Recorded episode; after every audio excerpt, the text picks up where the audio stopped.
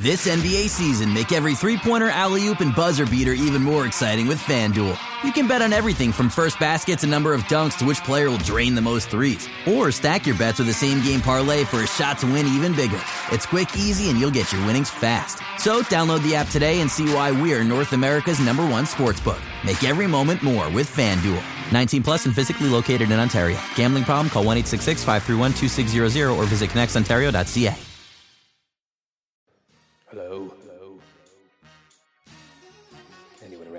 basketball?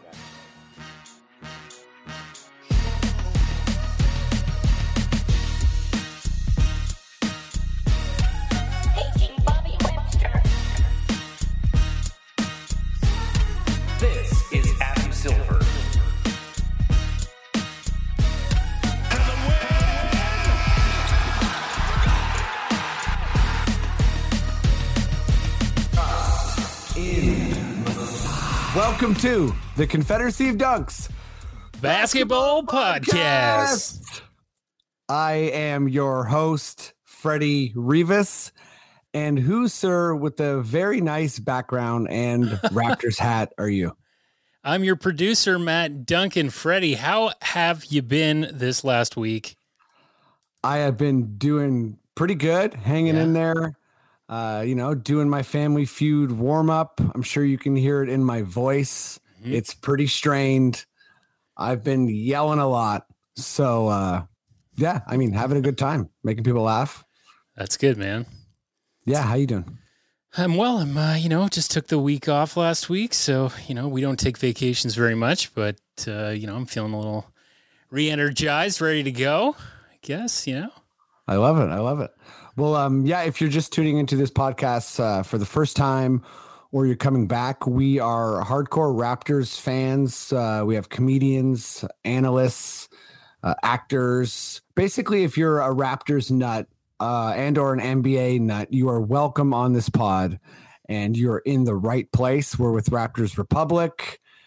And, uh, you know, if people want to help us out, make us the greatest podcast on earth. Whoa. How can they do that, Maddie? Well, go to raptorsrepublic.com. That, yes, as Freddie said, that is uh, where the podcast is. And you can subscribe on all the podcatchers if you want to listen to the full episodes. If you are on YouTube watching the segments we put up there, please subscribe. Please rate. Please comment. We love all that good stuff. And yeah, just go to dunkspodcast.com. That's our own personal site. You can listen and watch there as well.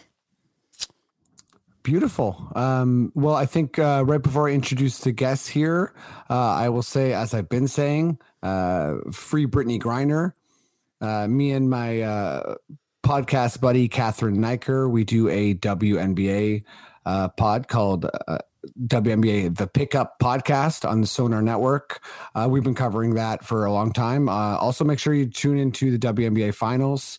Uh, it's two nothing Aces right now, but uh, it's been an incredible playoff so far, and I honestly feel sorry for anyone who's not watching uh, the WNBA playoffs because it's fantastic. But with that said, uh, we got some Raptor stuff to talk about, some NBA stuff to talk about. So let's bring on guest number one. He's done the podcast a bunch of times. Uh, we met a couple years ago. He's an amazing dude. Uh, it was recently his birthday. Uh, a hilarious guy, producer at the CBC, and just all around basketball aficionado. Give it up as loud as you can, even if you're at home alone, for Derick Deonarain.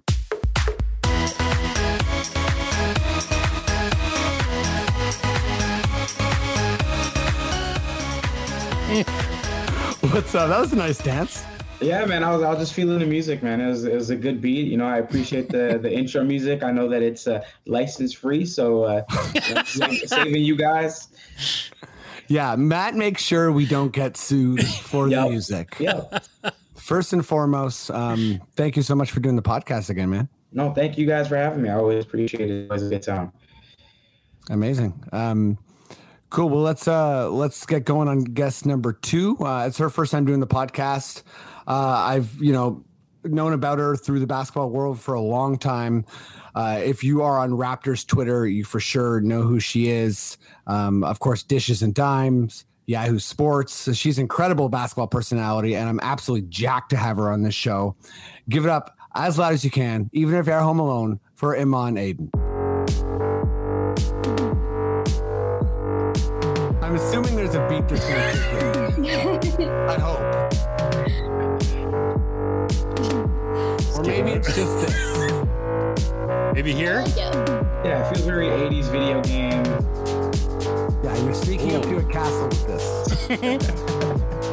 um, what's up, Imman? How you doing? Thanks for joining the podcast. This is your forever podcast music. I hope you like it. Great. I love it. Uh, thank you for having me. No problem. No problem. Um, yeah. Okay. Well, let's just yeah, let's dive right into it. Uh, Maddie D, uh, please give me your your weirdest, bestest uh, Raptors, maybe Weird Al Yankovic sting.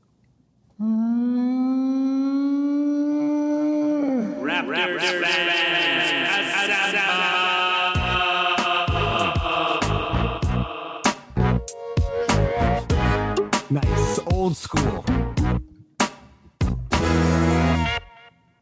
Beautiful. Um, the stings, uh, you know, people come for the basketball chatter, they stay for Matt. Beautiful music choices and audio foley. God. Thank you, Maddie D. I'm ripping you for no reason. Uh, you're wonderful. Uh, best producer in the game.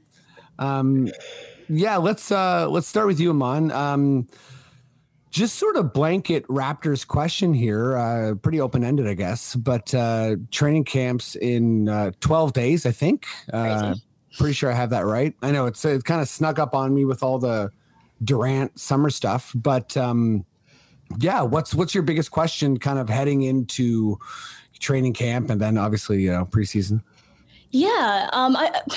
So, honestly, I'm higher on the Raptors than most people. I want to say, like, I'm I'm pretty high on this team.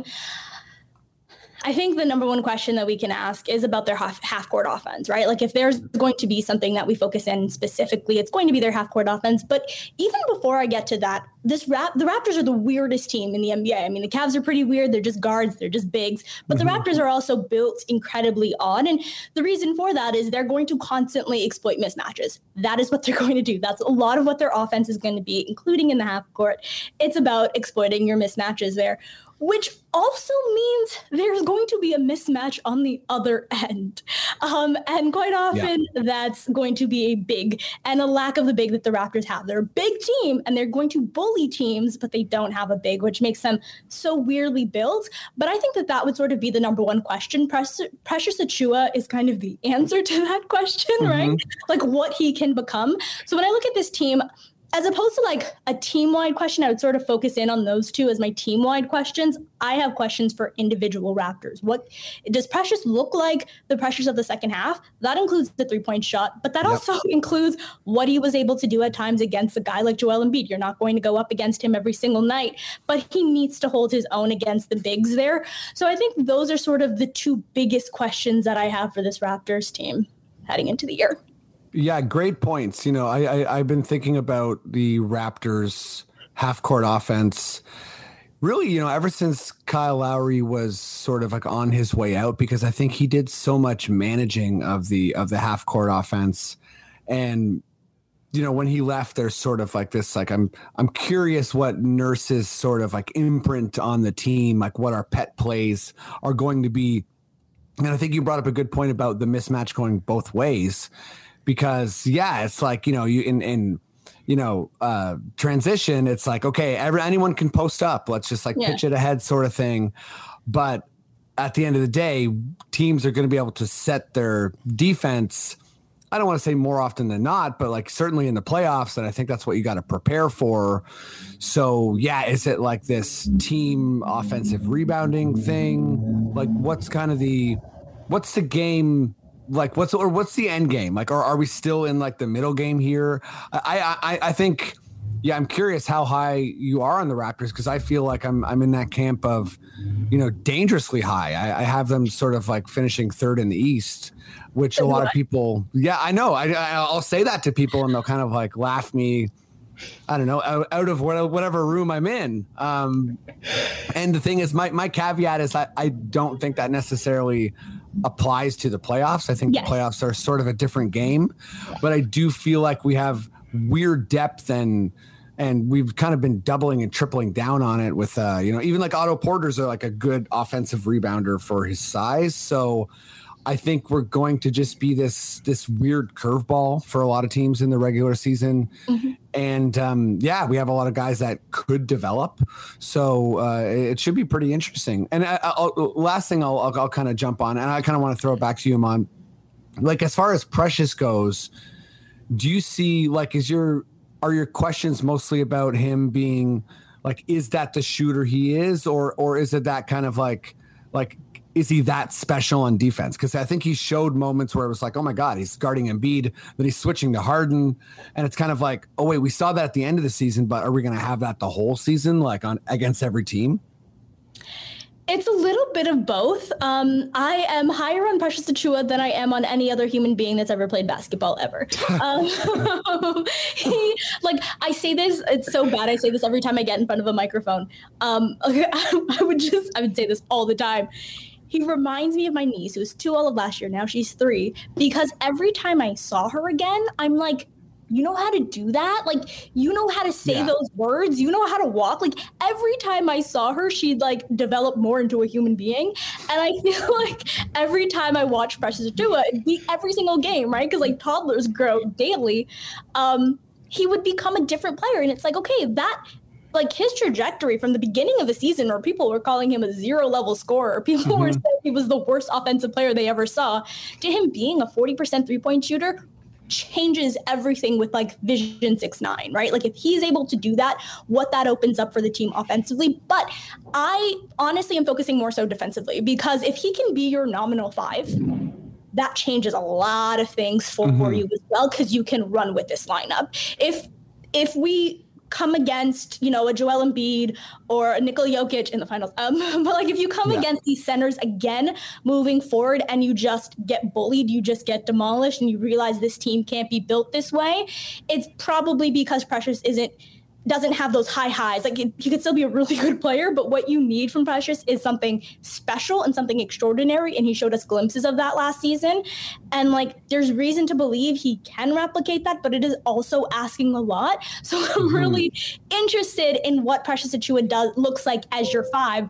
I don't think the Raptors are going to start with him at the five. I think their starting five is going to be what we saw for most of last year. Yeah, but I think too. numbers sort of bear out that the team looked better when they had a center playing, whether that be Precious and Kem was hurt for tons of last year, so it was really unfair to look at his number, but to look at his numbers, but the team still looked better, uh, especially those offensive rebounding numbers. Kem has like a some magnets on his fingers in his ability to get those, but having that person really does open up things for the Raptors in terms of offense and defense. And if Precious can be that guy, this team is special. Um, and if he can't, it's because we're asking the world of him. So who knows? Yeah, I mean, again, great points all around, and I think you know, yeah, we did see early in the season. You know, a, a point I've made a bunch of times is that I think having Pascal Siakam play as well as he did, sort of like mid to you know, like mid season and, and and beyond, December first onwards, yeah. Yes, exactly. It kind of allows everyone to fall into place, and I think a lot of people have this this image burned in their head, sort of of like of Precious at the beginning of the year without Pascal being overtasked, you know, uh, at points looking like, you know, Reggie Evans, like around the basket, like, and, but, but yeah, I, I mean, you know, at least Reggie was grabbing boards. What was Precious doing? yeah, they, yeah, fair enough. Yeah. yeah. Yeah. Precious was mostly just getting blocked and, and having to like fix his hairband when it would fall off after a cool play. But, um, yeah, Derick, let me, let me go to you, you know, heading into, I guess the beginning of like you know fans and media and whatever seeing the players a lot because right now we don't we don't you know know where they all are. I guess Rico Hines, but like you know for the most part we're we're not seeing them in Raptors uniforms kind of like all together and starting to get an idea of what the the team is like, the rotations like, the vibe is like. What's your big question? Questions. Yeah, so I, I, would say for me to Jan's point uh, about the offense, I, am particularly concerned about shooting uh, on this team because we were not a great shooting team. I think the NBA league average last season was about 35.5% from three. If you look at the 20 guys that we're bringing into training camp so far this year, only maybe 10 or less than that shot 35 or higher from three. And if you took away like the NCAA stats from the rookies and the two way guys Ha. from that group, you probably only have maybe six guys. And of those six guys, two of them are like Thad and Bo Cruz. So, you know, Yeah. they're not going to see a ton of minutes. Uh, so realistically, you have four guys in Fred, Gary, um, Otto, and then, you know, maybe probably like O- OG or- OG maybe, eh, but he had a down year last year too. So I expect his numbers to be a bit better. So you have those four guys who can legitimately shoot the ball well from the three, but they all kind of play with each other. So it's like, how is that going to work? And and for a lot of teams, especially in the playoffs, like they just pack the paint on Pascal. Like you know, Pascal, we asked the world of him. He did incredible. He played well. He had a phenomenal bounce back year. I'm so proud of him. But we can't keep asking him to do that because we asked Fred to do that too, and it ran him into the ground. And so we need shooting. We need depth, and I think we have some of it with Otto Porter Jr. That was a great Mhm. addition. But without that, I don't see this team going as far. It, it really limits our ceiling as far as how good we could be. Because if we can't spread the floor, teams are just going to pack the paint on Pascal, Precious, OG, like everyone that drives. There's going to be no lanes. And for Pascal, that means that if there's nobody for him to kick out to, to shoot to, he's just going to force up contested jump shots and and he's not like it's not a successful recipe for them. So i think for me if we can address shooting and uh, granted we might already have right? Like malachi i've been hearing has made some good improvements. Mhm. I've been talking to people in Rexdale who who work with Dalano in the summertime, and a lot of them have said that Dalano's been making strides as well with his jump shot as well, and and you can see that at some of the America tournaments that he he just played at, um, where he was at one of the only guys I think to average 15 and five in the entire tournament. So um, I think I think there's hope there that that the shooting will improve on our team, but we cannot go into the season again with another Utah Svi situation where Svi can't even hit more than two threes if his life depended on it. So Yeah. Yeah, I mean it's it's sort of like you know we've been t- we've been talking about it for a little while with this team, but it's not going to go away until it goes away, and it's fun to be this like Vision Six Nine, this kind of like rare, you know, oddball team. But you do have to make shots, and not just that. I think you have to hit enough shots that teams respect your gravity, right? A guy like Danny Green, you know, we've seen him go cold, and teams are they won't leave him from three right? Because he has a reputation as a three point shooter. And, you know, uh, some of our guys have that. But, uh, you know, if it's like, for instance, like you're saying just auto, and we've just added auto, it's that's not like a massive, massive change to every single lineup. It's not as if that's going to give us everything we need. And I feel like the Raptors, you know, as I think if you're a hardcore Raptors fan, at this point, you believe in our development system and that you know nurse is a shot doctor and all this kind of stuff. And we, you know we can teach people to shoot the three well. And uh, a guy like Kem you know wasn't shooting it or in Orlando but he shoots it here. And a guy like Precious wasn't allowed to shoot in Miami but he shoots it here. However I think the flip side of that is we're going to see a lot of zone and we are going to go cold for massive stretches of the year and a guy like Precious, you know, back to uh, Imman's, uh, you know, an initial point is kind of like we're going to see if if he really can shoot the three because I, I don't think teams are going to be like, oh man, he was hitting the three, uh, you know, after the All Star break last year. We got to fully respect him. You know, I think it's going to be like, no, show us like, you know, whatever, like 300 threes over the course of some odd time before we really respect you because there are a couple guys that you you know you can't let you can't let pardon me, you know, Fred or Gary shoot the three. Uh, I feel like Otto's earned it, and uh, OG did have a down year, but I, I put him in the camp of sort of like you know you don't really want to leave OG from three, but uh, yeah, even Pascal, you know, teams might opt to, to leave him in the playoffs. Uh, I've said it a bunch of times, but um, Doc Rivers definitely was part of the game plan to let Barnes shoot the three, right? So Barnes is another guy that I think the whole league's going to adjust to.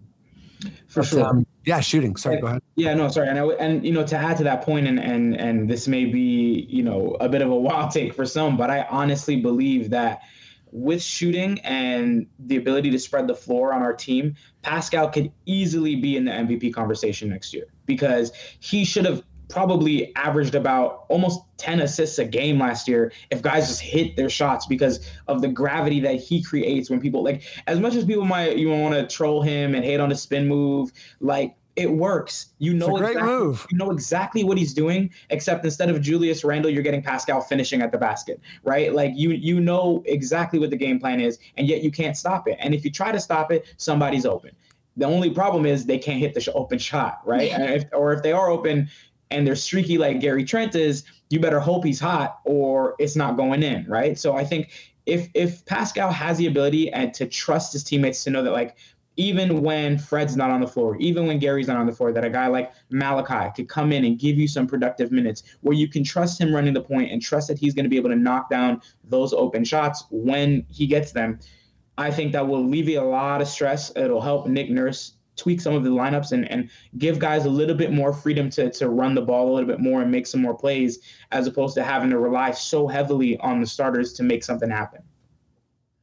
Yeah, great point on Pascal, and you know, for you know, I'm I don't want to be too much of a homer here, but I I I think I'm with you on him being in, in those types of conversations. I feel like what we saw from him at the end of the year, you know, he's going to be able to do that for the next two three years, and but you know, do that also means like, you know we've seen even with a guy like Jokic. Like you do need willing shooters, you do need people who can hit those threes, and I mean, it's a long time ago. I think it might have been. I don't know. I don't know if it was on a Bill Simmons podcast or what, but Pascal, uh, when he, you know he was interviewed and he was talking about um, how when he's on offense, he feels like the person who's guarding him actually doesn't even count. Like he can get pat past that person at will, and you know that is. I feel like superstars get to that point. You know, Yeah. we've seen it obviously with guys like James Harden where the first guy sort of doesn't matter and then once where the help comes from is is sort of the important part like how a superstar manages that stuff you know um obviously i i love to slam boston all the time but i think you know i've seen a bunch of that with tatum right where it's sort of like he's he's starting to read the defense where it's kind of like hey the first guy does not matter to me but when the second guy comes over i can make sure it goes to you know sort of like the Wayne Gretzky pass or or, or the cross court pass or whatever. And uh, we were seeing a lot of that from Pascal. But yeah, you need help and you need a good system and you need belief in all of your shooters to kind of make that as good as it can be. Um. Okay, let's get let's get silly a bit here. Uh, Maddie D. I want to say that I'm with Oh, sorry, you guys. So sorry. I want to say that I'm with No, you no. guys in terms of like Pascal and MVP conversation. To me, the one thing I've been super high on for Pascal specifically, uh, seeing those Rico Hine runs. I can't watch all of them. I'm gonna get too excited for the season. But um, what what I started to look at is this is the first real offseason Pascal has had since the championship, like since Yes, the post championship. And even that was like a truncated offseason because you won a championship. Um, so this is going to be the first one. And what was really special about that second year prior to the bubble was Pascal's three point shot. Um, and what we saw from Pascal this year is he's a better player than he was in that season, despite being an all star that year, despite making second team all NBA. He was more consistent this past season. Uh, he showed additional counters. I mean, his pull up game from two is up there with, the, you know, any of the superstars in the league. And also, you guys were mentioning it those doubles, right? He was getting doubles more than anybody else, and he makes really great reads and was finding guys. It's on everybody else to hit their shots. But to me specifically, if Pascal's pull up can extend and he can add, it doesn't have to be, you know, Kevin Durant pull up from three, but if it can be higher than, you know, whatever it's probably in the 20s right now, if he can bring that to the 30s and actually take that consistently, he's a top five MVP candidate. Like if he adds a pull up three to his game, he has unlocked everything that you need from him. There's really no way to game plan for that kind of player who has the playmaking that he has, who has a defense that he has, who's developed all of these counters to his game because yeah, he can spin um, right past anyone and no one can stop that. But if Pascal can add that final element to his game, he's he's he's up there with some of the upper echelon guys of the league. And I think it's hard for anyone to sort of counter that, Homer or not. Well said. Well said. And agreed on all points. And I'll, the last little thing I'll add is that I feel like his defense is still elite. You know, he has to sacrifice a little bit of his defense being such a major part of the offense. But, you know, when you compare him to like the the, the greatest players in the league, you know, uh, let's like leave Giannis out of this and and Bede. But like I think his, you know, Pascal is like really special D, right? So like he he breaks up plays and his speed is just you know it, it's capable of uh, of kind of disrupting things in, a really important and integral winning way when it comes to you know clutch moments. You know, I feel like uh, people always imagine the fadeaway and the three pointer when it comes to clutch plays, but you know, tipping a pass, breaking up a pass, you know, uh, like you know, if you've watched a lot of Warriors, you've you you, you assume that you know. Curry is a, is a clutch guy, but uh, Draymond's pretty clutch too. You know, he Oh, Raptor fans know it. We saw that block on Kyle Lowry in game five. Yeah, exactly, exactly. Daggers. Okay, Maddie, uh, let's let's bring you in. Let's get a little bit silly here. Uh, sort of sticking with the training camp theme. Um, let's uh, let's let's go to you first, uh, Derick, on this one. Um, you know, this is just like whatever jokes you got here are welcome.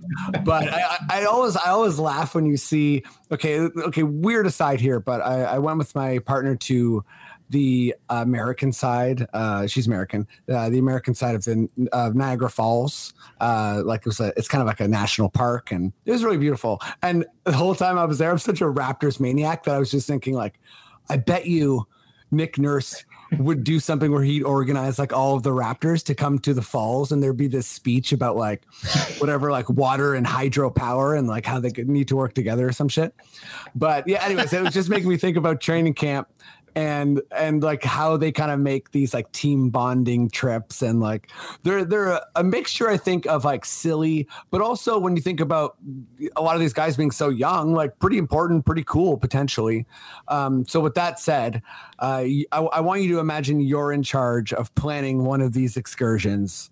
What's going down? What you know? Where are you taking the Raptors? Like, what what's what's the goal? Okay, so I've I've been thinking about this, and I think I have the perfect idea. The problem is we'd have to start training camp like a couple weeks earlier. Hey, but what I fine. would do is I'm taking the Raptors to the X. We're going to the CNE together as a team because Good like I. I I can already see it. I could see Nick Nurse giving guys a speech at the band shell, performing on his guitar. Maybe the Arkells show up. I don't know. Possibly They you would know, show up, I think. they would they would probably show up. And then you know, I could see, you know, Scotty and Dalano go into the the food building and just trying all those weird foods out and be like, you know, Yeah. this I want ketchup ice cream and I want mustard ice cream. I know it tastes like ass and it probably doesn't make sense, but somehow it works. Yeah. And that's just like our team. It's very weird but dynamic, you know. And then you you could get the uh, you know, I could see OG and Gary going into the arts and crafts building, trying to figure out, you know, which sort of like international rug they want to put in their house or something like that. Maybe buy a shiatsu massage or something like that. I Sure. could see that. Maybe check out a dog show. And then, you know, I could see, you know, maybe Fred and Pascal getting competitive with some of the games at ring toss or something like that. Like I, I could see all of this. And then you get the nice, you know, you kind of cap the evening either on the Ferris wheel or the little ski lift ride. And then you kind of get the pairings, right? Like who who would be on the ski lift together with who, right? Like Right. obviously, you know, you're gonna probably have Pascal and Fred.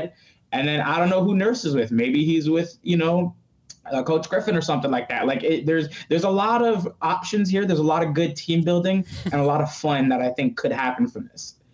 Okay, that's that's a wonderful answer. I love the idea of like capping the evening on this like romantic Ferris wheel. I'm also thinking like team photo on the medieval times steps. Exactly. You know what I mean? Um, okay, that's that's fantastic. That's like a legit, really good idea. I, I the only thing is, I feel like they would have to have a massive amount of security guards because if they all yeah. if they rolled up to the CNE, people would go insane.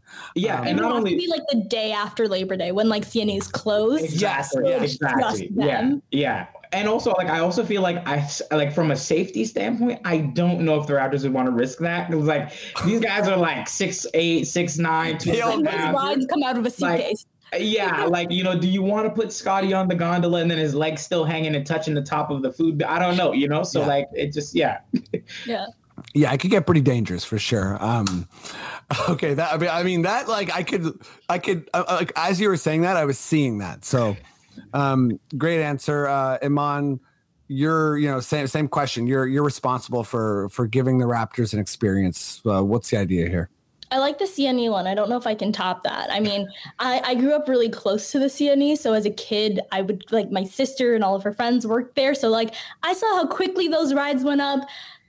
The NBA insurance is gonna have to like, really kick in. Yes. Those uh those uh Ferris wheels that pop out of a suitcase. Um allegedly, CNE, I don't know how you guys actually build anything. Um but uh so my thing is um first I, i'm a big big brother fan. I've just that's all i've been talking about if you follow me on twitter. So i was like how do we get people to vote each other out? And i was like wait no that's probably going to create more rifts than it will because you'll have your alliances but you'll also have people who get mad at each other. So i was thinking of like an escape room that they're all stuck in, Oh, right? yeah. Like no one gets a phone. You don't get to be distracted. There aren't any like outsiders there. You're stuck and have to work together. And I was like, could they like vote each other out every hour? Like if Precious is just being ridiculous and everybody's like, oh, we want him out because that's the big brother in me. But I decided that might be um that might not be great team building. so, Right. I'm, so I'm gonna scrap that and say maybe there's like different rooms and you have to be competitive, like whoever can kind of solve it first. So they're like you put them in groups. Maybe you have your starting five working together uh, in one space. Maybe you got Oh, the like bench that. mob working together in another one, and you you try to see who can sort of win out in another way. They're they're thinking more so than just like physical beating each other out. That's super. yeah. That that's a fantastic idea, and um, I'll just uh, out myself here. I used to work in the Casa Loma escape games Oh. uh, as an actor there, and it was always hilarious. And it's like a weird social experiment. And at one point, actually, they uh, they brought in like uh, like NHL prospects. It was it was weird because like I, I was like the actor, and I'm like, you have to get to the top of the tower or whatever, and um, these like all these like 18 year olds who are like from Sweden and Finland and stuff, like who are like super buff and taller than me. I was like, what's going on? But like, what's this group about? And then yeah, we found out who they were. But they were hyper competitive and they actually were good at the escape games, um, even with some of the language barriers, because they're just like, yeah, it was it was a like a different arena for them to be competitive and and and you know the biggest thing is communication in those things so uh, escape games is, is a wonderful idea and i love the idea of separating them like just like give me a camera of scotty playing an escape game and it, would- it would be glorious also people always break stuff i can't see the raptors not just like yeah i, I mean Like this must be a clue. Yes. No, it's just a door handle. Stop pulling on it. yeah 100% like and they're also big and strong that i feel like even just by accident like stuff would break um these are these are great uh maddie like i feel like the pressure's on i can already tell you my answer is not going to live up to the first two but Ma- maddie what's your what's your excursion idea Well, it, it's funny that you you open this up talking about Niagara Falls. There is a little bit of Niagara Falls in my thing, but we'll get to that. okay What what I wanted to start with is uh, you remember how LeBron was big into the banana boating and stuff years ago. yes I want like a custom team, like huge one that can fit the whole team. And they do a Lake Ontario tour. And they're like going along the shores. They're seeing fans. They're stopping in different towns and stuff for, for uh, you know restaurants and what different excursion stuff. They're making their way around Lake Ontario, but th- they've got another part of this journey that nobody knows, and it's they're headed to Niagara Falls. They're going to the Niagara River, and as they get closer to Niagara Falls, they're still got the banana boat. they all they all stand on each other's shoulders to get the banana boat over the over the falls, Sure. and they continue to Lake Erie. All right, because that's where it's going.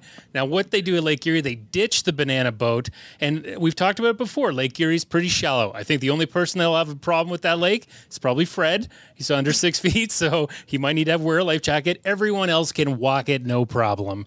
And they're gonna walk that Lake Erie to Cleveland. They're going to stand out in Lake Erie, and it's going to turn into a bit more of like a Jordan Peele thing. It's going to require a lot of commitment on the players' part, but we're just going to kind of show Cleveland that we're not afraid of the trades they've made or the team that they have, and we're oh, just Oh, going like to like they're all going to be standing in Lake Erie, looking very like solemn and like serious. And uh, and then they'll just turn around and, and they'll leave, and they'll that'll be their point. So that's uh, Wow. Wow. A There's, there's a, lot, a lot to unpack there. man. Honestly, a lot to. First of all, uh, you know, uh, Imman was talking about uh, you know insurance. Uh, Yeah. I, I think we'll need some insurance there because I think the the Raptors all getting injured in Lake Erie uh, is is not a good story. On each other's shoulders at Niagara Falls, like that's, that's a Um, yeah, bit of that's a pretty dangerous too. That's pretty dangerous. I I also love the idea that you threw in some intimidation. Um, like like we're gonna intimidate Cleveland. Like that's our group excursion. we're gonna we're gonna like yeah try to pick a fight with uh, Evan Mobley. Um, that's really good. Okay, mine is like I- I'm I'm torn between a couple ideas, uh, but I think I want to bring it back to um, you know sort of like trying a different sport. I love I love seeing athletes sort of like try to prove themselves uh, prove themselves in a different sport.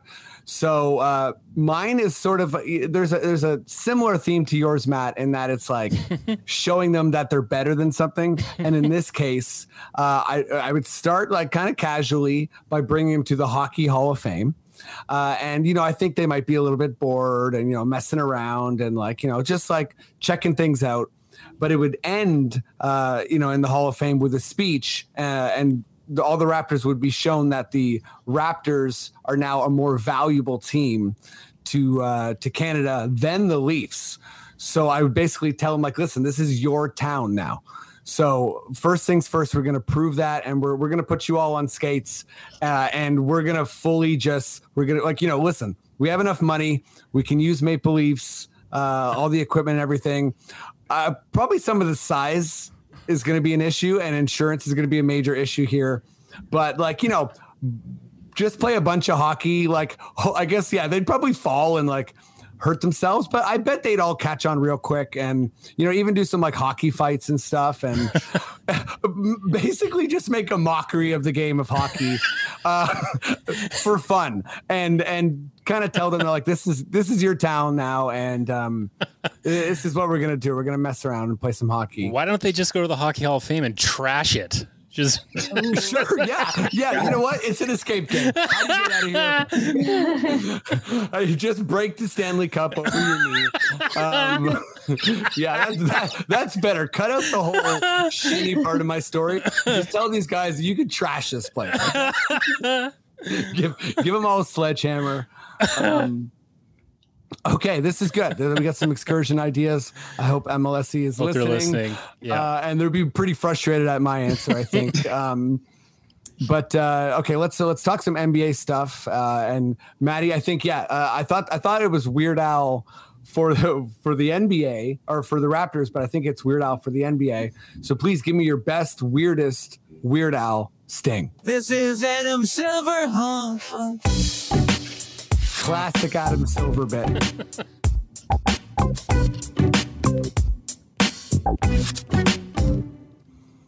Uh, okay. Well, I mean, I uh, sort of speaking of Adam Silver, um, getting a little bit serious here, uh, going from silly to serious. Uh, I'm going to go to you first, uh, Imman. And, um, you know, we don't have to go through every, you know, horrible thing that uh, Robert Sarver did. Um, but this sort of suspension, I feel like, you know, I, I've seen a lot of interesting opinions. You know, for the most part, people are upset with it just being a one year suspension. And I should also add, uh, you know, it's not just from the Phoenix Suns, um, uh, it's also from the Mercury of the WNBA. And a lot of the allegations involve both teams, um, you know, misogynistic behavior, racist behavior, just lewd, kind of like degenerate behavior. Lots of really gross, you know, like privilege, wealth, power, garbage. And um, it's hard for me not to think that this is, I don't want to say like Donald Sterling 2.0, but I feel like the NBA is in this this crisis now where people are rightfully upset with this the the, the one year suspension. And yeah, you know, I, I don't want either of you to like, you know, no one's gonna have a perfect answer to this, but like, you know, in general, like what are your thoughts on like you know what can the NBA maybe do with uh, you know these out of control individuals? You know, I don't want to call them owners. I feel like that's a problematic term at this point. But like, yeah, like what what like what is possible here? You know, uh, you know, even if it's a bit idealistic, that's fine. Yeah, no, I think that that's that's a good question. So I um honestly was surprised at even the 1 year suspension and the 10 million dollar fine, which I believe is the most that the NBA can fine anyone, and only because with Donald Sterling, there was the smoking gun. There was no like you had a video, it was on TMZ, the entire world saw it. There's Right. no way to misconstrue what he said on that video. Um, it's right there for you. And I want to say the amount of worker, like the amount of like the men and women who came out from both the Mercury and the Suns, um, the documents that they have, I don't want to say that there is no smoking gun. There is there's a lot of evidence. There are a lot of documents. There's a lot of proof that this happened, and I believe all of those Yeah. men and women and like incredibly brave of them to do this. But something that we're missing here is the other owners are the ones in charge here. They're Adam Silver's boss. Adam Silver's not their boss. He's not the one who gets to decide this. And here's the thing: as soon as the Donald Sterling uh, tapes came out, I believe it was Mark Cuban, and I don't want to misquote him, but I believe his exact words were, "This is a slippery slope." And why that is is once information on an owner can come out, if that can make the if that forces the owner to sell his team or lose his team or their team, uh, there are female owners as well. Um, that like the other owners are not going to be okay with that and they all Yeah. have to get on board and so i think that that's something that like is missing here i, I don't want to blame adam silver too much because i don't know that he, he like the other owners are not going to sign off on this and with donald sterling you had to have all of them in agreement here. I think bringing something like this into the next cbo cba negotiations for the league is going to be really important because we keep talking about oh superstar empowerment look at how these you know the hmm. owners in the next cba they're going to fight back because what Kevin Durant and Kyrie Irving and all these superstars are doing is ruining the league. Well, I think the players are going to have a lot of reason to push back. And I think that, like, I wouldn't be surprised to see some of this come up because here's the thing, and I, I do want to make this brief, but um, last year, I was doing a Dishes and Dime podcast, and we were talking about Jason Kidd and Chauncey Billups being hired by the Portland Trailblazers and the Dallas Mavericks, despite or, um, accusations that came against them years ago. Um, and I remember saying, okay, let's let's just Google the Mavs owner and let's just Google the Blazers owner and let's see if they have anything. And lo and behold, Mark Cuban, alleged, there was a sexual assault um, complaint against him in 2011. And for the Blazers owner, I forget her name, but there was also an alleged sexual sexual assault allegation against her by a bodyguard. So I'm like, we just happened to Google two random owners and we found Yeah. something. The fact of the matter is, most of these owners are going to have something. And I think that there's going to be a lot of pushback on their team being taken away from them without that smoking gun being there. So it'll be really interesting to see what the precedent that's set is. Um, so I'm really looking forward to like what the NBA finds and how do they force Robert Sarver's hands to move out the league. I think that that's what um, both the W and the NBA want to do, but how they go about doing that, considering the other 29 owners in the league are probably not that happy about that, um, would be, I think it's going to be really, really interesting. Like, this is a little different than the dream situation with the W last year um, because the NBA is involved and how that sort of changes things because we're dealing with billionaire owners here. Um, so I, I'm really sort of interesting. This is going to set a lot of precedents moving forward. There's no doubt in my mind that the owners are going to put in as many hurdles as they can in front of Adam Silver because their workers coming out and being whistleblowers and not being a catalyst to get them out is not something that I'm assuming most owners are going to be okay with if Mark Cuban wasn't even okay with the video coming out of someone saying incredibly racist and derogatory things.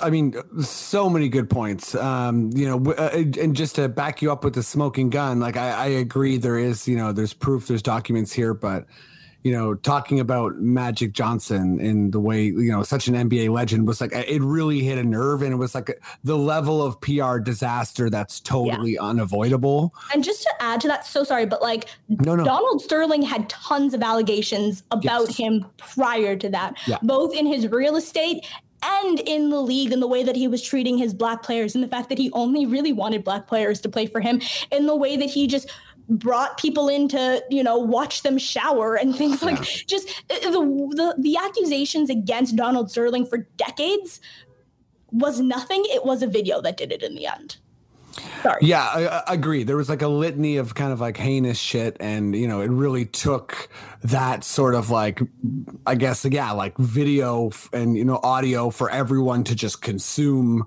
uh, in, in the way it was consumed to kind of like force all of the owners' hands.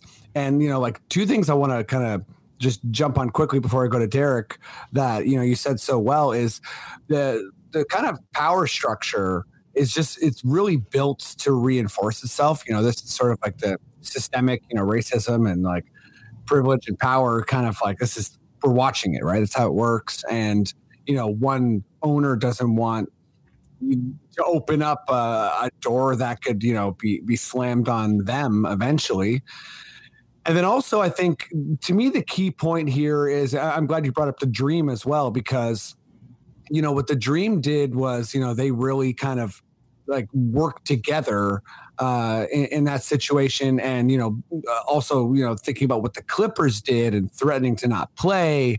I think that is really important, you know, especially as we head towards the the, the bargaining, right? Because like yeah, you all, all you hear is like oh player empowerment, whatever you know is is negative, even though you know you can tell Isaiah Thomas to keep playing and he gets injured and then, you know, doesn't get the bag and you trade him and then like that's totally fine. But, you know, players exercising their leverage, now we have a problem.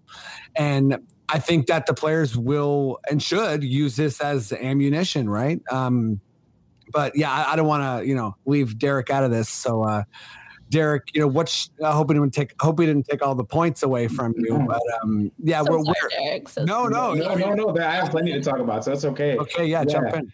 Um, yeah, no, it's it's interesting that you you had mentioned that you don't want to call it Donald Sterling 2.0 at the beginning, Freddie, because other NBA players are calling that it, Oh, what it is, right? So. J- Jamal Crawford, who played on the Suns and knows Robert Sarver, called it and tweeted out the other day that this is Donald Sterling 2.0. Um, and to, to Oh, wow, me, um, when former players who played under that, you know, team and under that ownership at the time um, can speak to that. Um, th- that speaks volumes, right? And granted, he's one player, but there are also several other players that were in that report and several other workers um, on both the WNBA side and the NBA side. And to me, I think if if that is the case, and these allegations from the investigation that they found are to be true, um, I I think that the NBA already set the precedent with Donald Sterling. Like you have to be banned for a lifetime. And and and to clear things up, like the NBA didn't make Donald Sterling sell the team. His wife sold the team.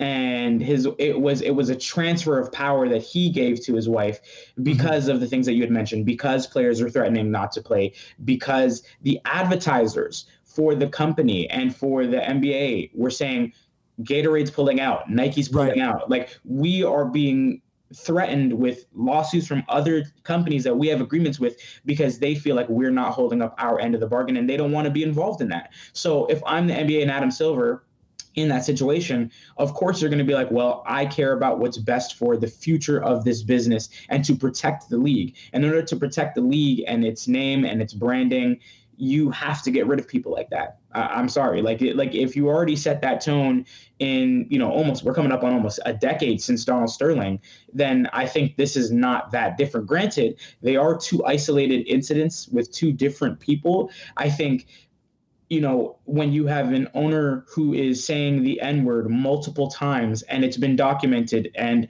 reported and witnessed by other people, and as early as 2004, people are telling you, you should not be saying this because it makes people uncomfortable, and here's all of the reasons why. Mhm. And yet, 18 years go by and you continue that behavior. You've passed the- point of you know being able to say, well, we allowed you time to course correct and fix your mistakes and learn and become an ally or do better. And even then, in 2004, Robert Robert Sarver is what 60 now. He was 40 then. If you're a 48 year old man, I'm sorry, but you should know better. You're 40, like Yeah. you know. So in my mind, I think the NBA's uh, decision was was not strong enough. I think that if Sterling is the bar for um, having someone removed from ownership and ultimately having a team sold, I think this meets the bar. And not only that, but I think when it comes to how weak I think the NBA's move was, it's it's incredibly damaging to the people who work for the Phoenix Suns and for their WNBA team. Because you have to think about the employees that came forward, the women that came forward, the players that came forward, who are going to see this guy in a year. He's Yeah. still going to be there and they're still going to be there. And what does that say for them in their career? Do you really think that this guy who's had a history of questionable decisions and problematic behavior is all of a sudden going to look the other way, knowing that your name was in a report against him? I don't think so, right? So now their careers are in jeopardy, their livelihood is in jeopardy, and they're not billionaires, right? So for me, I, I just worry, you know, beyond you know the move how it's going to impact the people on the ground the people who actually came forward. And you know if you look in if you listen to you know some of what richard jefferson was saying who eh, grew up in the arizona area played for arizona in college you know played with a lot of guys that played on the phoenix suns he says that the investigation that they came out with that report that they found is is just scratching the surface. There's a lot more that other players did not feel comfortable coming forward with, did not feel like talking about, uh, for whatever the case that may be. And I, I worry that you know if if they don't come forward now, and that the NBA doesn't look to reevaluate that decision, that we're just going to reinstate somebody in a year that's going to continue the behavior that they've been doing for almost the last 20 years. And you know, to, to Imman's point about you know the NBA being able to have some sort of say, especially the the other owners in the league, I think part of the problem is that this didn't go to a vote right? So in order for the NBA to have some sort of push to to say yes, we want to get rid of this guy, um, they the, it has to go to a vote. And and from my understanding, what they found in the investigation, they felt like it there wasn't enough. I guess I don't know evidence, for lack of a better term, um, to to go to a vote to ask the other board members uh, of the NBA and the other ownership groups if they feel comfortable having Sarver as an owner. So I think if it went to a vote, I do think the rest of the owners in the league would want to get him out. However, to Imman's other point, um, I think there's there's plenty of other owners in the NBA that also have skeletons in their closet. Oh yeah. And and some of them may have may be friends with Sarver and maybe also worried that this guy's gonna snitch on them. That this guy, if the NBA moves to do that, that there is gonna be a whole lot more dirt that gets revealed about a whole lot more than just the Phoenix Suns. And they could be worried that there could be, you know, that could put their ownership in jeopardy as well. So I think there, this is like a very dynamic situation where there's so many layers to this that I think Adam Silver is in a tough position. But I do think that if the precedent in the bar is Donald Sterling, that we need to we need to treat Robert Sarver as such because I think, and I'm sorry if, I, if I'm going too long, but No, all. um, but but I think you know, ten years ago when or around ten years ago when this stuff was happening with Sterling, what I don't understand is that the allegations are similar, the behavior is similar. The only difference is that we just don't have this in audio or video. That that's literally it, right? And and part of it is like I wonder is it because this is happening in the off season that this report is coming out? Is it because there's no TMZ videotape or audio tape that that this is not the the smoking gun as you had mentioned? Because it, it just doesn't make sense. Like on every other point of criteria that you would look at for problematic behavior and everything else, it meets the Sterling bar. Yet I guess because there's a lack of evidence, they feel like they don't have enough to maybe make as strong of a decision. I don't know. Yeah. I mean, sorry. Did were you going to jump in, Imman? I was just gonna say that like a report also came out against the Dallas Mavericks, and granted, it wasn't against Mark Cuban, but it was the person that he empowered to run Yeah. the entire organization for them. Um, we know about sexual assault cases against the New York Knicks with Isiah Thomas specifically there. I think that the other owners like we know that these are this is happening in other teams we heard about um i forget um the blazers general manager now granted it wasn't assault in any way but we heard that he was a very difficult uh, and he's since been out can't his name is escaping me at this very moment but like is it so we- Neil Olshey? Neil Olshey, yes. Uh, so we heard about like how difficult it was for people to work in under Neil Olshey. Now, I'm not going to say that it went to the extent of racism or sexual assault because we don't actually know what's ha- or sexual harassment, I should say, because we don't actually know what's happening there. But I'd be very surprised if what was happening in Phoenix because it was so loud for so many years is not also happening in some other teams when we for a fact know that it has been. And so I think that's the only thing that's going to give the owners pause. And I think that that's why Adam Silver is like, we have to have this investigation and maybe it comes to a vote at that point. I think the other owners are going to say, if some of my workers can come out and they don't even have tape of me saying this and I get ousted, um, that's going to pause, uh, cause some problems, I think, for the other owners in the league. And I think that that might be where some of the pause is. But I agree with everything that you said, Derick, in terms of like the morality of this, he should be out and it should be without question. But I think the dragging of the NBA's feet comes from from that. Also, Jamal Crawford played for both Sterling, played under Yeah. both Sterling and um uh names are escaping me. Sarver. Whoever we're talking about right now, Sarver. Um, so like he's the perfect person to to sort of, you know, if he calls it that, then I think we should all be really paying attention. Yeah, and, and to that point, sorry to just add one more thing. I think like the players uh, that are involved in this, like I think CP3, another guy who's played under Sterling and is now playing under Sarver currently. Um, you know, I, I- there's there's people who would say, well, maybe the players should do something, but it's like, should should that have to lay on the players' feet to do something about that? And even then, I don't even think that what they did years ago for Sterling made that much of a big difference. Like they literally they they threatened to not play games, but they didn't not not play games. They linked arms, them. I think, and they, they they linked arms and they flipped their their warm up t-shirts inside out. Like okay like not to discredit what they're doing because obviously that takes courage to do those things but in the grand scheme of things you flipping your t-shirt inside out with and holding hands with DeAndre Jordan and Blake Griffin isn't going to change the NBA's mind no disrespect to them right? So I think that we need to go further than we did then to ensure that no stone is unturned in this investigation and to not have it be all on the players because I'm not going to ask a group of you know young 12 to 15 to 20 black men to have to fight these battles that owners and the entire NBA's head office should be. I mean, so many good points, and you know, it makes me think of the you know uh, the the Fred uh, VanVleet interview in the bubble when uh, you know he was asked about the the police assassination, and you know he sort of just flipped it back on the reporters, and he was like, "Why am I like like how do I feel? Like I don't know, like how do you guys feel?" And you know that was sort of like you know preceded the the I think it was the Bucks was it the Bucks Boston game, uh, or sorry Bucks Magic game and um yeah you know uh, it, it's just making me think sort of like uh how much pressure we put on the players to sort of like push this this movement only for it you know later to be like turned into like a corporate thing.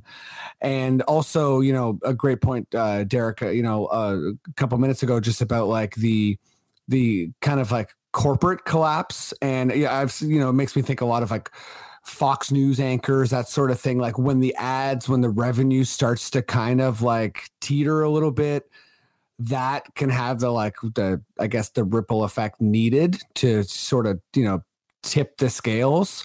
And yeah, I'm so I'm also thinking sort of about the you know movements we've seen in sports and and kind of like the the net like why the necessity to have this like viral video audio moment? Is that kind of like is that how people really pay attention? Is that how things spread fast enough and far enough? Like if it's just in the off season and just in writing is that not enough? Uh, i know i'm just asking more questions but uh, yeah you know great points by both of you. I mean I'm, I'm so glad i had you guys on the podcast because uh, yeah, I think this is a really good discussion, and it is a dynamic scenario that's going to evolve. Um, and I mean, ho- hopefully, we get you know not just players speaking on it, but um, it would be awesome to see you know more media and uh, I mean fans and and I guess you know corporate structures that are like you know is, is there any is there anyone from Gatorade? Is there anyone from Nike? You know what like where's this going to go and and how's it going to kind of unfold? I think we'll uh yeah, it's not gonna be the last time we talk about it. But um, you know, I it's always weird to transition from something like this. So uh I'll just I'll just do it uh plainly, but um we're we're just gonna dive into our last subject here, uh, which is that uh, you know, the strength of the East uh, and the West. Uh, it's something I've always joked about, especially as a Raptors fan, and you know, thinking about owners. I feel like there's a history of like incompetence in the East End. So there's kind of been like there's always a bunch of franchises where it's like, uh, you know, I'm not worried about the Raptors because like whatever, the Wizards, the Knicks, the Magic, like they're not going to put it together. But uh, I think we're in sort of a rare time right now where teams that generally never try to lose, like you know the Jazz, uh, the Spurs. They're tr- they're you know they they want a high pick. They're they're trying to not win games, and I would throw the uh, you know the Rockets in there. I would throw the Thunder in there. So you know thinking about the play in right, that's uh, that goes up to Team Ten. Uh, so uh, I think yeah, it's just making me reflect sort of on um, not in a deep way like what we were just talking about, but it's making me think about what the dynamic's going to be there as far as like who benefits from this the most? Is it the teams trying to get into the play in is it the teams that can you know sort of like nurse their older players along through the marathon of the season? And yeah just interested in both your perspectives. So uh, let's go to you first derick. You know a, a lot of teams can benefit in different ways but give me a team in the west who you think is going to uh, i guess appreciate this new climate Honestly, I, th- I, I think it's going to be OKC. I, I just feel like I Yeah. really I really like their general manager. I really like their ability to build teams, and they have even more assets, I would say, than Utah um, because they're on a fresh rebuild. And Utah's got a ton of picks, but majority of the NBA's picks over the next five years belong to like a handful of teams. So how is that going to pan out, right? Where is that going to go? Who are those picks that are going to be moved, and what are those teams going to be looking like? And I think for for OKC, you know, just looking at unfortunate, unfortunately the injury to Chet Holmgren, I think they they may or they may already be in a position where if they somehow end up getting Victor Wembanyama next year, like their their tank is done. Like they they're going to start to look to unload those draft picks, start building uh, around a lot of their young core because they have a team that is going to be weirdly built like the Raptors, but is going to be very young and much like Cleveland will have a young core that you'll have for at least five to seven years that you can build a legitimate championship team against. And I think for them, they're relishing the fact that there's a lot of teams that are looking like the Lakers, for example, who are desperate to add quality pieces to their Mhm. team and are a bit capped out. But the only thing they have to offer is really potentially valuable draft capital. So, you know, maybe the Lakers call, uh, you know, OKC to say, hey, you know, we really like Lu Dort. We really like Shai. What can we do? What who can we give for that, right? Because for, for the Lakers, they they really don't want to give up their 2027 and 2029 pick. But I look at a team like OKC and and they're just ripe for the taking for whatever team wants to give them assets and whatever development they want to do for the next five to ten years. That's a great answer. And uh, I'll be honest, I didn't really think about any of the teams that are, you know, sort of at the bottom there benefiting because I, I was just thinking about them racing to the, you know, most amount of losses sort of thing. But yeah, I guess if you're accumulating, you can use this as an opportunity to accumulate more. Um, and I mean, yeah, o- OKC is, uh, is interesting because I feel like they become a bit of a joke as far as like when, you know, similar to the process, like when do you try to be good? And, uh, you know, being good is sort of the name of the game. And I guess that you're, you know, exploiting the, I guess like the the structure of the NBA and that like, hey, you gotta, you know, be bad to get picks sort of thing and make a bunch of deals. But um yeah, I mean, you, is is it like like like who are the players on OKC that will eventually be part of the team that wins? Uh, is it anyone that's on the team now? I don't know. And yeah, it should be interesting to see how teams like. I mean, maybe I'll throw Houston in there too. Like, are they going to accumulate more as well? Could they already have some high picks, right? So, um, yeah, uh, that, that's an interesting take. Uh, Imman, I'll go to you. Um, I don't know if you're, you know, in the same ballpark. Maybe like, are you thinking like a contender is going to benefit the most? Like, who- who do you think benefits from the climate in the West? Uh, I don't think it's the contenders. I think the contenders are kind of the same ones that they've been for a few years now. You have your Clippers if they're finally healthy. You have your Warriors who've been at the top. The teams that I think benefit the most are your teams like the Timberwolves and the Sacramento Kings that have been those like they're, they're the equivalent of the Knicks and the Wizards, right? Like they're the Yeah. equivalent of that in the East, which still not not even though the East has gotten better, those are two teams that I'm not worried about still. They've Yeah. gotten better over the offseason, I will say. But um it's it's the Kings and the Timberwolves. I mean, the Timberwolves had what, like a 13 year playoff drought before 2018, and then they won one playoff game before going down and out this last year. They're building on that, and they should be around they should be a playoff team right like i would Oh, yeah, i would slot them in as a playoff team even I haven't done like the West standings in my brain yet, but I Mhm. would imagine I'd have them in there before even a play-in team. And then the Kings, I think the Kings can be a play-in team, right? With the amount of teams sort of tanking in the Western Conference, the Kings obviously made the moves for Sabonis last year. Um, they still have Fox on the roster. They are trying to win now, and you only get like when was the last time that we got win now moves from the Timberwolves and from the Sacramento Kings? And that's something that they both have done within the last calendar year. Um, and that's something that they would have never done had the play in not existed and had a lot of these Western Conference teams not decided to tank out. So for those for the fans of those teams who have gone, but I think 2006 was the last year that the Kings Yeah, playoffs, which I'm is curious about the Kings. Is that the longest drought in the league? That it would be the longest drought in the leagues. Uh, 16 years of not making the playoffs. I think that's far and away the longest. And I think the Timberwolves had been rivaling them, but then they got Jimmy Butler for that one year. Yeah. Um, so like th- those are the teams that benefit the most because I, I do think the Kings will be in the play-in situation. They made a win now move trading for Sabonis, and we just saw what the Timberwolves did, and they can be a very good team. I don't know that they're going to be a contender necessarily, but they'll have. I mean, Gobert is doing right now in Europe is is actually like he's dominating it. And if you have him with KAT, they become a really really interesting team with Anthony Edwards there as well. So Mhm. it's those teams and those fan bases who haven't had playoff success that can really look to April and May and expect to see basketball when it's been decades since that's happened.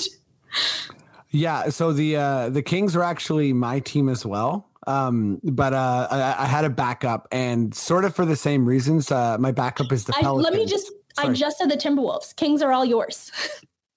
Oh, sorry. Uh, uh sorry. I'm, oh, wait. So your your selection is actually the Timberwolves. Yeah, like let me let me just only take one team. My selection is the Timberwolves have benefited the most. Kings are all yours. Sorry. Okay. Well, I mean, yeah, like like, like Kings, sort of for you know a, a, a bunch of the reasons you said, and I just looked up the playoff drought. It's uh Kings 16 years, uh, and the second team is Charlotte six years. So uh, yeah, I mean, if you're the Kings, you're one of the smallest markets uh, in the NBA, and you know I think you have a, a decent you know amount of your picks, if not more than that. And I feel like you're in this situation where you know the the LA you know franchises uh, have sort of like went all in and you know traded a lot of their picks away, sort of thing. But I think you know if if you're really wanting to win, if you're wanting to make some noise and you know give some love to your fans, this is truly an opportunity for you to do that. Uh, I remember when the Kings traded Halliburton. You know, obviously they got, they got back Sabonis, but people were kind of upset. It's like you're not building, but I feel like this could be part of, uh, you know, I, I don't want to say like a, a long term vision, but the you know Kings owners could kind of justify it to their fans a bit more by saying like, hey, you know, this is actually the time for us to strike in the West, and also. You know, to your point about Minnesota, like any time is the time to strike when you've been out of the playoffs for that long and you're a smaller franchise.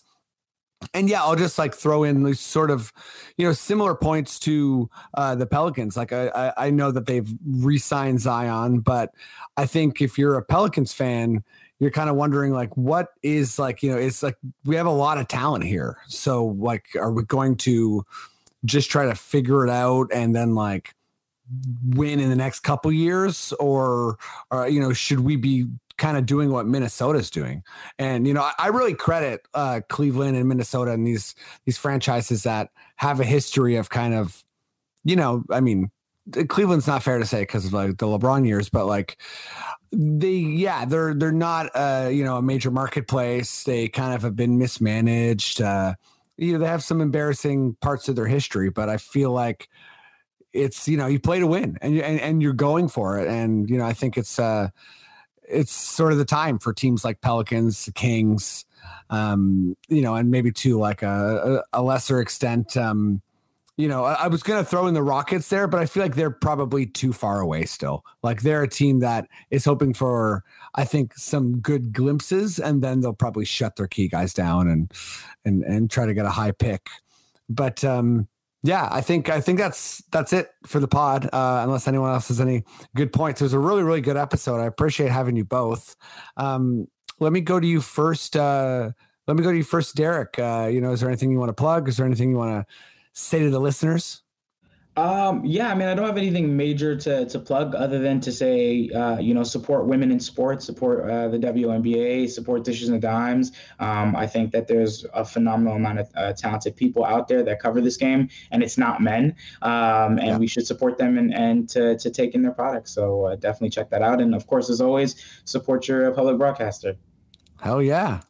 Uh, well said. Well said. Imman, let me go to you. Uh, yeah, you know, I mean, people should know where you are, but uh, just in case they don't, where can they find you? What do you want to plug? What do you want to say?